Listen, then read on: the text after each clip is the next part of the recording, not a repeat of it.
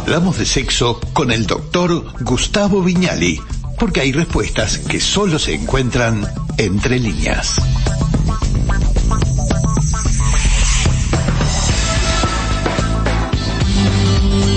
Este espacio lo presenta Laboratorios PEFAR para su nueva línea de anticonceptivos, Coral, Ámbar y Siena, una nueva opción para la mujer.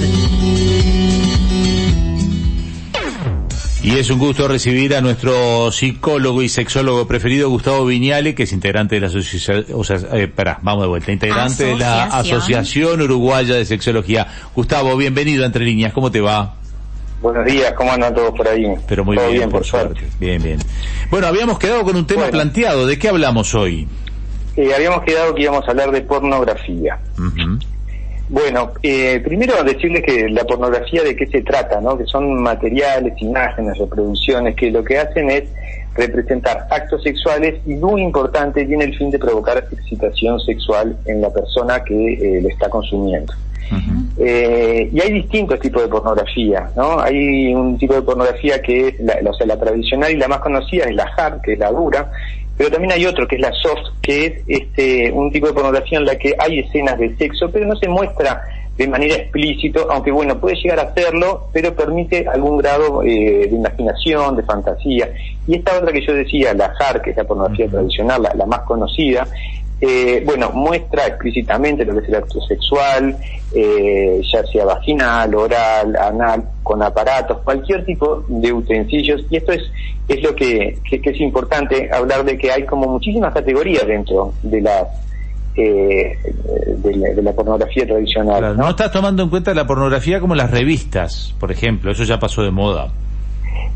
bueno, lo que pasó es que sí, un poquito ya pasó de moda. Este, porque eso venía más en la década de los 70 con las películas triple X, ahí es donde se empezó como que a, catalogar esto de los hard con las triple X, las softs con la S, y también las revistas, habían revistas más sensuales, revistas que sugerían y revistas explícitas.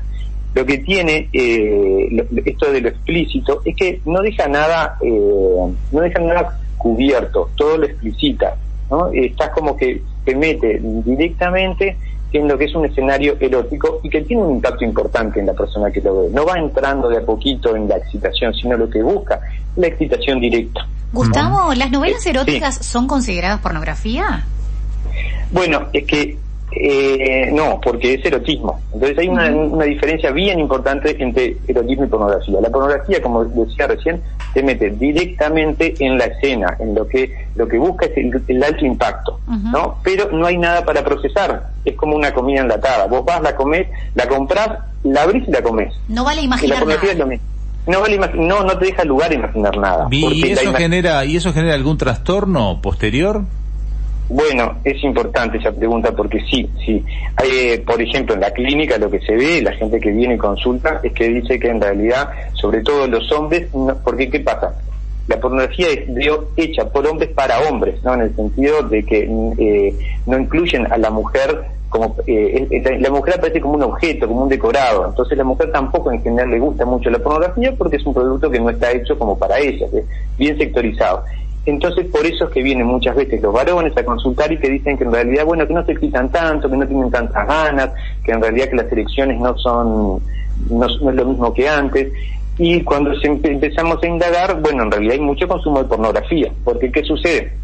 Lo que hace es general y los científicos lo están lo están planteando que establecen un paralelismo del consumo de la pornografía con el abuso de sustancias. Porque el cerebro lo que hace es responder a la estimulación sexual liberando dopamina que es un neurotransmisor que está asociado a lo que es la anticipación de la recompensa. Esto qué quiere decir significa que cuando por ejemplo el cuerpo quiere comida o quiere sexo el cerebro recuerda lo que debe hacer para obtener el mismo placer en ocasiones anteriores. Entonces, cuando por ejemplo la persona eh, se empieza a excitar, no vaya a tener sexo con su pareja porque el cerebro le dice, bueno, lo que nos produce aquel alto nivel de excitación es tal situación. ¿no? Entonces sí, la verdad que, genera un poquito de, complicaciones este, y también a nivel de pareja, ¿no? La realidad nunca va a ser igual a lo que te muestra la pornografía. Eh, no, o sea, en realidad la realidad puede ser muchísimo mejor que lo que muestra la pornografía. distinta. O no, no sé, porque en la pornografía no, te van a mostrar nunca. hoy me duele la cabeza, mi amor. Hoy no tengo ganas. Pero aunque vayas al sexo, te genera un clima distinto en la realidad. ¿sí? Estamos hablando que pornografía es cuando van a los hechos, ¿no? Claro.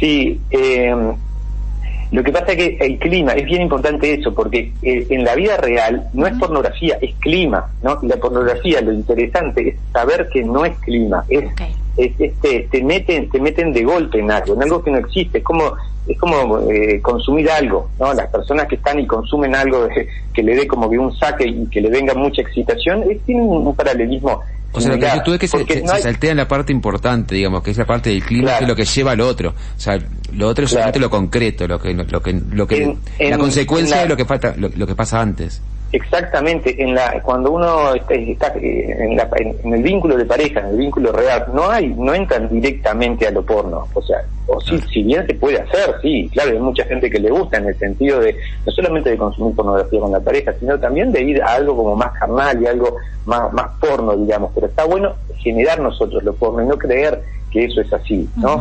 eh, en la, pareja o, el vínculo con, con, una, con una persona real, o sea, no con la pornografía, tiene, tiene aquello de que va como entrando en clima, en una escena que te lleve a otra, y eso que hace, hace a que nosotros pongamos en juego nuestra fantasía, que sí se pone en las novelas eróticas, como decía Valeria, pero no se pone en la pornografía, porque las novelas eróticas lo que tiene también es que van sugiriendo, no es que van y dicen tal cual lo que va pasando, ¿no?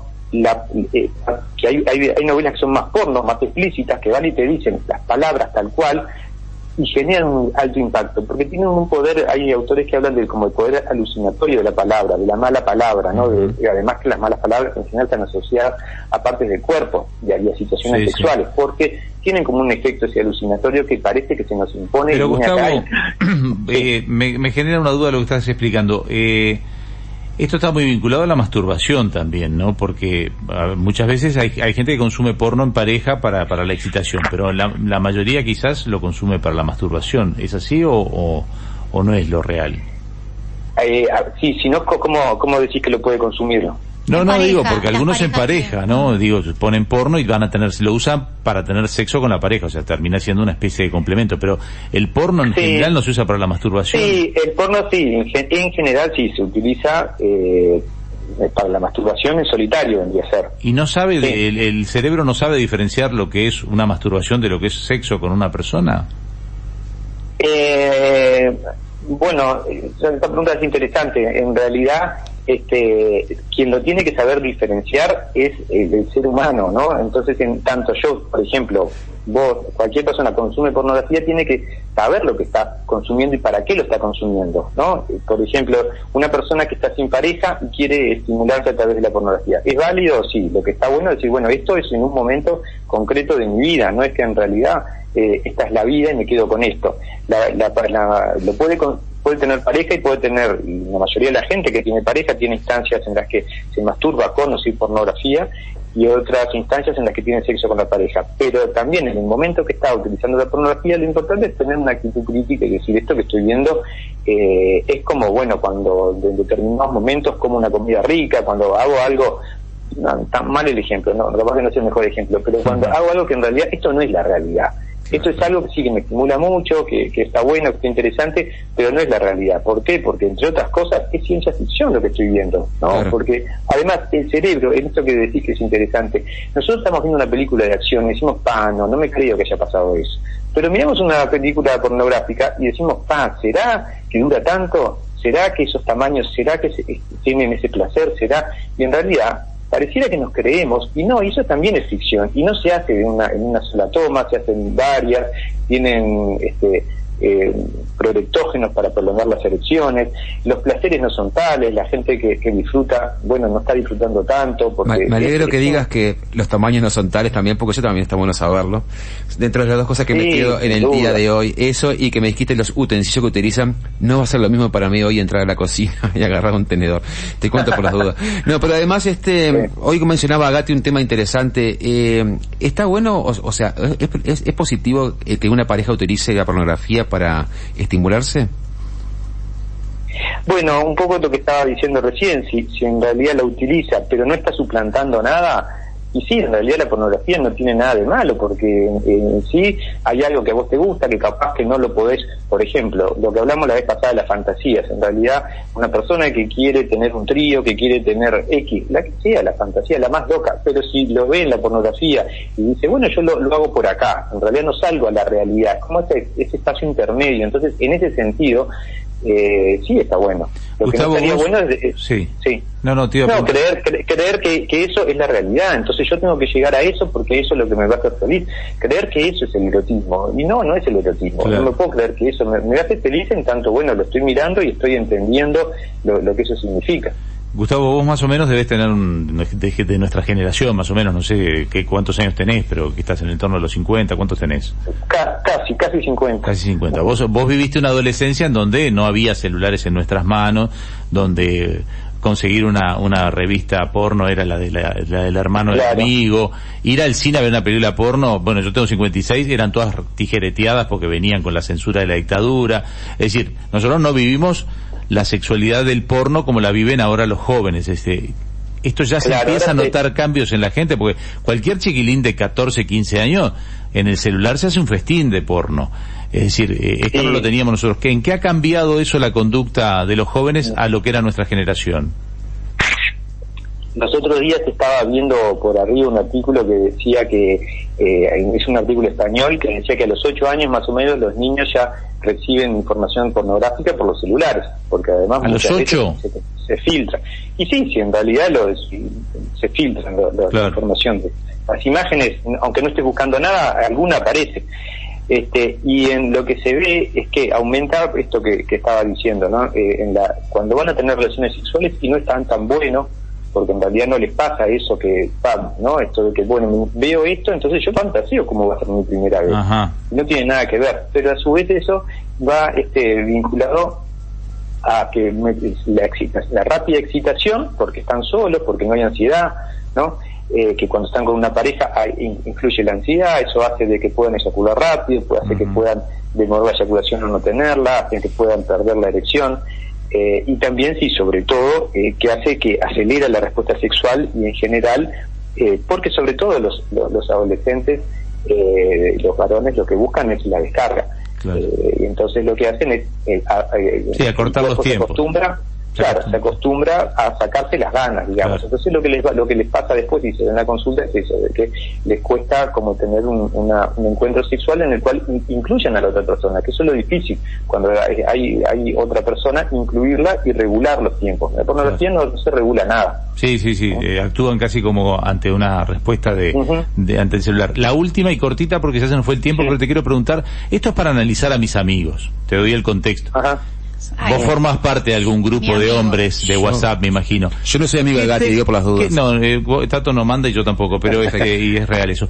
¿Qué tengo que analizar de mis amigos que se pasan mandando pornografía en los grupos masculinos? No sé si las mujeres lo hacen, ahí tenemos a Valeria, no sé si pasa. No, no, no. no. ¿Qué la, tengo que...? Mujer, lo, la mujer lo único que, en la época de las 50 sombras, que estábamos todas endiabladas, pero no entra en pornografía, ya lo aclaramos por ser novela erótica, este pero no nos mandamos porno. ¿Qué tengo que interpretar de mis amigos que se pasan mandando pornografía? ¿Qué les tengo que decir cuando los vea mano a mano? ¿Dejate de jorobar? Y, en realidad funciona a veces esos grupos de amigos como quien va al estadio y grita de todo y dice de todo y hay una gran descarga de algo que en realidad tal vez no está pudiendo descargar en otros contextos. Entonces tal vez puede haber algo de eso, ¿no? De que, bueno, me, juego acá o me descargo con todo esto porque tal vez en otro ámbito, no sé, no, no o hay algo de eso no procesado también. Pero bueno, no, no es que tenga algo de malo, sino lo que podría tener de malo tal vez sea la, la, la, recurrencia. Pero son eh, gente grande, eh, este, son gente de nuestra edad. Eh, ahora mano a mano, mano a mano no fue el mejor término, porque cuando los vea mano a mano no les doy la mano, me parece, no. Justamente no. Abrazo este, grande por hoy, Gustavo. No sé si nos quedó algo que querías redondear. No, no, está, bien por acá, está bien por acá. Seguimos en 15 días. La seguimos en unos días, ha estado muy interesante realmente y dentro de una semana, la, siguiente semana, como dijiste vos correctamente en 15 días, retomamos si quedó algo de este tema por las preguntas que hayan llegado, que no hicimos ninguna de las que han llegado, o si no nos pasamos a otro tema. Gracias por hoy. Perfecto, buenos días, que tengan buena jornada, hasta luego.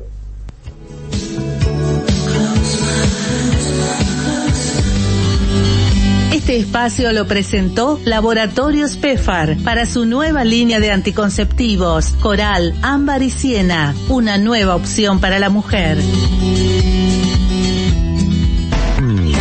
Entre líneas, un programa que tiene de todo.